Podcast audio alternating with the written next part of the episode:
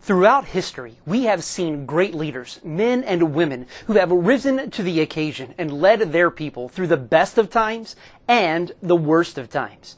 People of courage and conviction who have done what needed to be done, even if it came at great cost.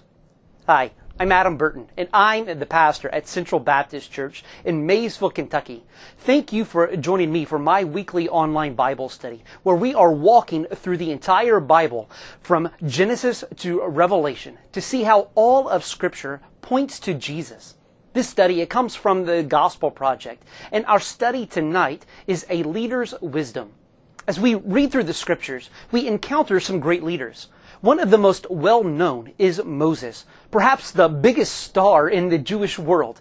He gave God's people direction and led them out of Egypt. He served as God's mouthpiece, telling the people what God had told him. But the task was not easy. The people struggled to trust God and they grumbled against God, against Moses, and against one another. As problems arose among the people, Moses tried to carry the load of managing them by himself. But thankfully, God doesn't want his people to bear their burdens alone. Many of us, we found ourselves in, in similar situations, whether it be at our work or in our homes or our local churches. It can be easy for those who have been called to lead to take on too much. And if we aren't careful, we can begin to feel like Moses, crushed by the weight of responsibilities that we bear. God's desire is that none of us rely on our own strength, our own wisdom, our own leadership, no matter how great our qualities may be.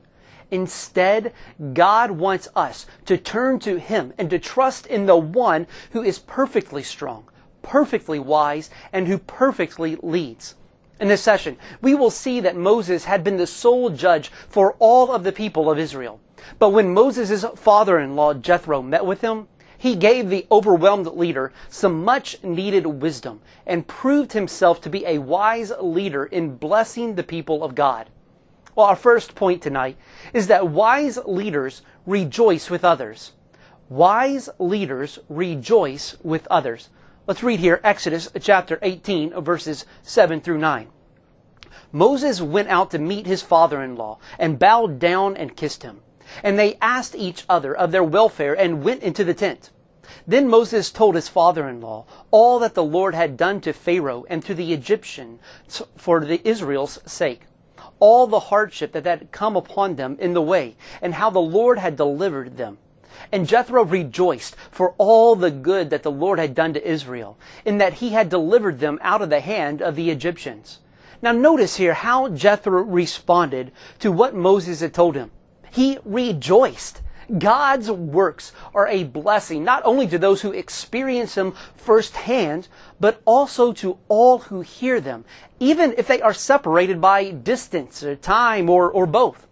Jethro was about to see what the people of Israel had missed. They were the ones who had actually lived through the story that Moses told. They were the ones who had witnessed what God had done.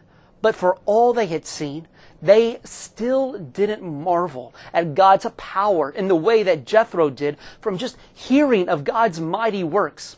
The Israelites, they were too busy complaining. You know the reason that, that we are like the Israelites in our propensity to complain is because that we share the same core problem. Sin.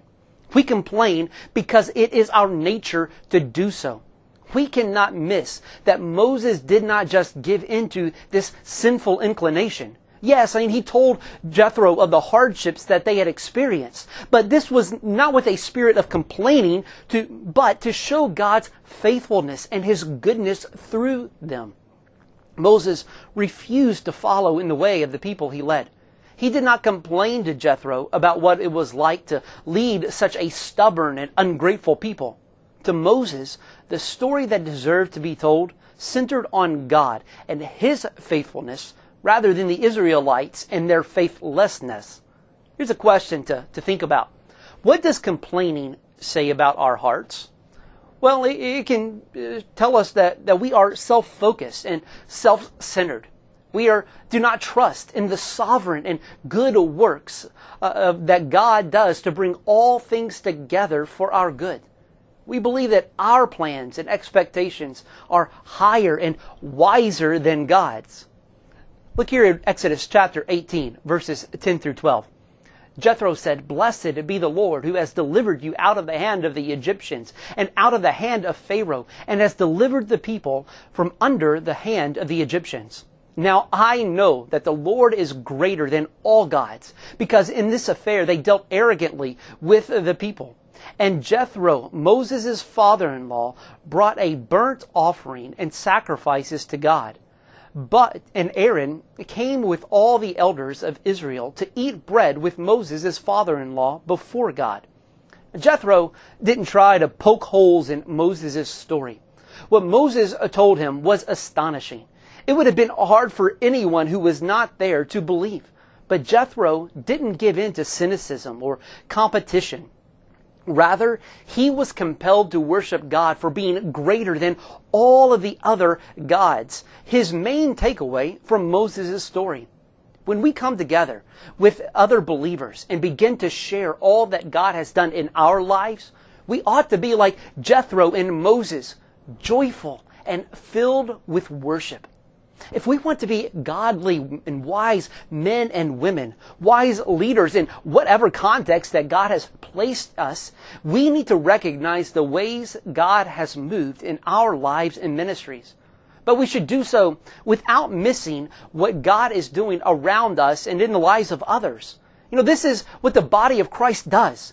We are a people who work together to accomplish the ministry that God has laid before us always rejoicing at the marvelous things that we see God do, do both in our lives and in the lives of others.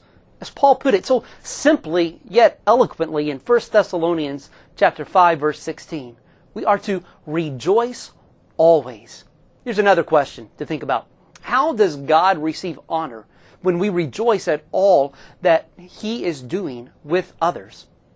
Well, we are submitting ourselves to His greatness, His goodwill, when we rejoice in His works and in others' lives. We are obeying Him by considering others above ourselves.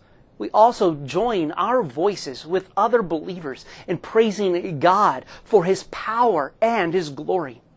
Our second point is that wise leaders challenge others. Wise leaders challenge others. Read with me here, Exodus chapter 18, verses 13 through 18. The next day Moses sat to judge the people, and the people stood around Moses from morning till evening.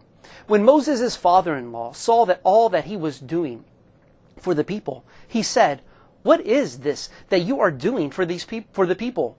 Why do you sit alone, and all the people stand around you from morning till evening? And Moses said to his father-in-law, because the people came to me eh, to inquire of God.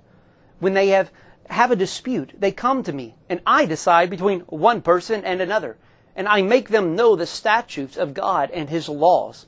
Moses' father-in-law said to him, What you are doing is not good. You and the people with you will certainly wear yourselves out, for the thing is too heavy for you. You are not able to do it alone.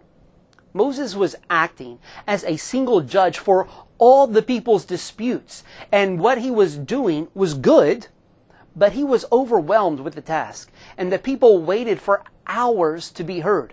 There was a better way, and Jethro saw it. Delegate the work. By distributing the workload, God's people and Moses would be much better off.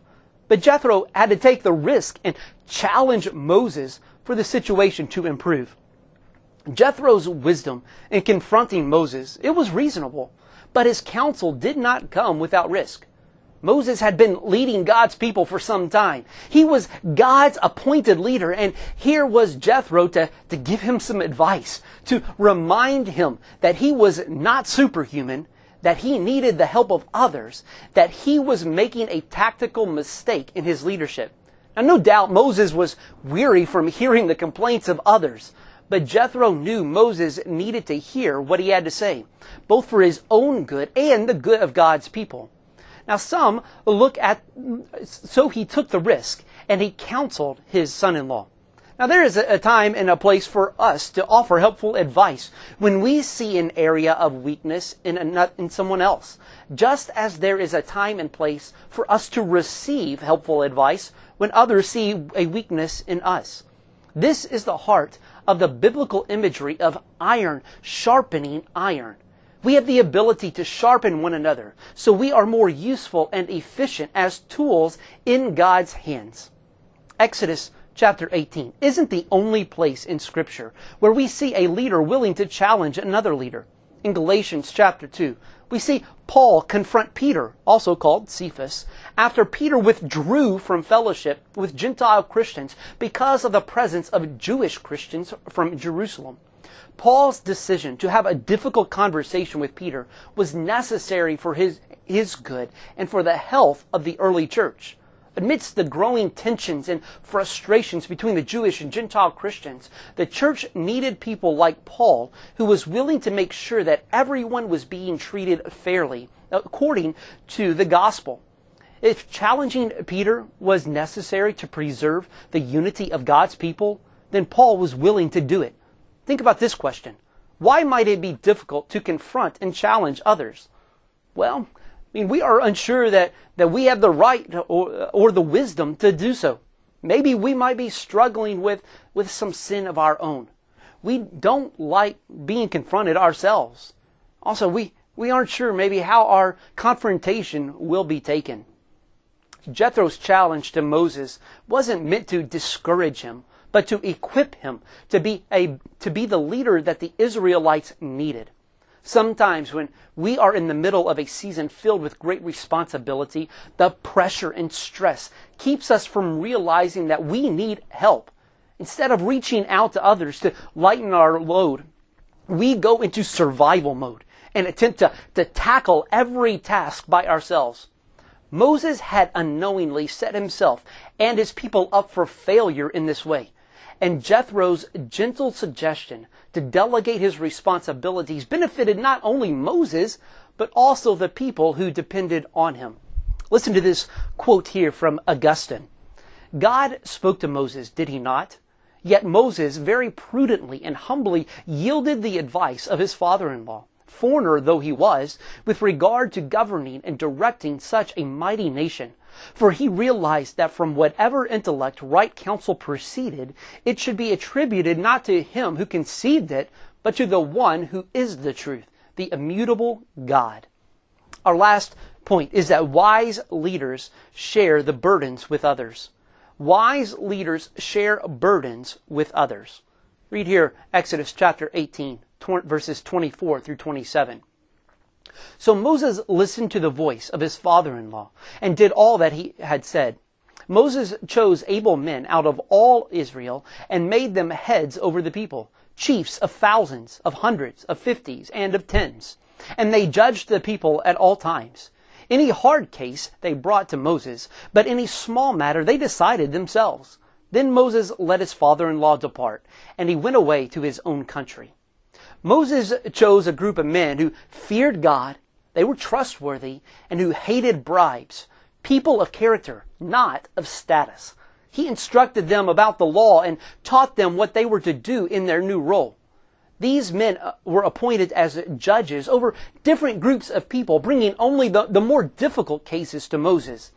So in this way, Moses was able to endure and the people went home satisfied. Now Moses should have realized his need for sharing his leadership burden before he met Jethro. I mean, in Exodus uh, chapter 17, we, we read of the Israelites battling against the armies of Amalek. And from an overlooked position, while Moses' arms were raised, the Israelites prevailed. But when his arms fell, the Amalekites began to win the battle. Because Moses' arms were weary, Aaron and Hur held them up, and the Israelites conquered their foe. Moses should have learned this lesson, but he couldn't on his own. He needed someone else, Jethro, to help him to see it. Jethro's plan likely sounds familiar and logical to us because many governments today operate in a similar way. I mean, governing an entire nation of people is too great a task for one man or woman, no matter how qualified. Jethro's principle of leadership impacts more than just national governments. I mean, it, it informs leadership in a more important area, our churches. The ministry of the gospel is an enormous task of eternal importance. This is why God designed the church to function following a Jethro like model. We share the burdens of ministry with each other as we each work together to build up the body, preserving the unity of the church and glorifying God as people see us work together in unity, humility, and in love. Our essential doctrine this week is the body of Christ. The New Testament describes the church as the body of Christ. The church lives and operates as Christ's representative here on earth, with Christ as its head. This means that the church is an extension of Christ's ministry, carrying out his work by fulfilling the Great Commission. In addition, the picture of the church as the body of Christ shows us the interconnectedness of individual Christians, with each member dependent upon one another for growth and sanctification. We are to carry one another's burdens as we help to lead the people of God into greater love of Christ and hatred of sin. But as good as the gift of the church is in this regard, God has also given us Christ, the head of the church. We are to cast all our burdens for salvation and sanctification on Him who has the wisdom and power to bear them for us perfectly. May we humbly submit ourselves to our Lord, the one who leads us, equips us, and enables us to help one another to carry out the mission that we have received as followers of Christ. Moses, like all of us at times, needed a wake up call. He needed Jethro to rejoice with him and to encourage him. But he also needed Jethro to point out an area of weakness so he could improve in his leadership. Moses was not a perfect leader, even after heeding Jethro's counsel, and neither are we. Jesus, however, serving as the head of the church, offers the example of perfect leadership for all of us. Moses led imperfectly, as do we, but Christ leads with perfect wisdom. As God's leaders today, we should learn from Moses, a great leader, while keeping our eyes fixed upon Christ, the perfect leader because God has established us as a people and gives us wisdom. We provide godly counsel to others and follow the godly counsel given to us so that we may be more effective in proclaiming God's kingdom to the world. Here's some application questions for you to think about this week and how you can take this lesson and apply it to your very life. What burdens will you cast upon Christ? Believing that He will carry them for you with wisdom and power. What burdens can you and your friends bear with one another? How will you share the wisdom God has given you to help others and point them to Jesus, who bears all our burdens through faith? Would you pray with me? Father, we praise you for your infinite wisdom. We thank you for the wisdom you have provided your people in your word and through godly leaders. God, help us to reflect your character by living in wisdom and obedience as we seek to share one another's burdens with the body of Christ. Amen. Well, thank you so much for uh, joining me. I pray that God used our time together to grow you in your faith I would love to hear from you and how God is, is working in your life. Also, if you have any questions about the Bible or Christianity or, or need me to pray for you, please let me know. I want to connect with you on all the social media platforms. Don't forget to, to listen to the Daily Devo as well. You can get it on all the socials or via podcast. Just search for the Daily Devo by Adam Burton in your favorite podcasting app. Well, may God bless you. And Lord willing, I will see you next Thursday at 8 p.m. Eastern Time for our weekly online Bible study.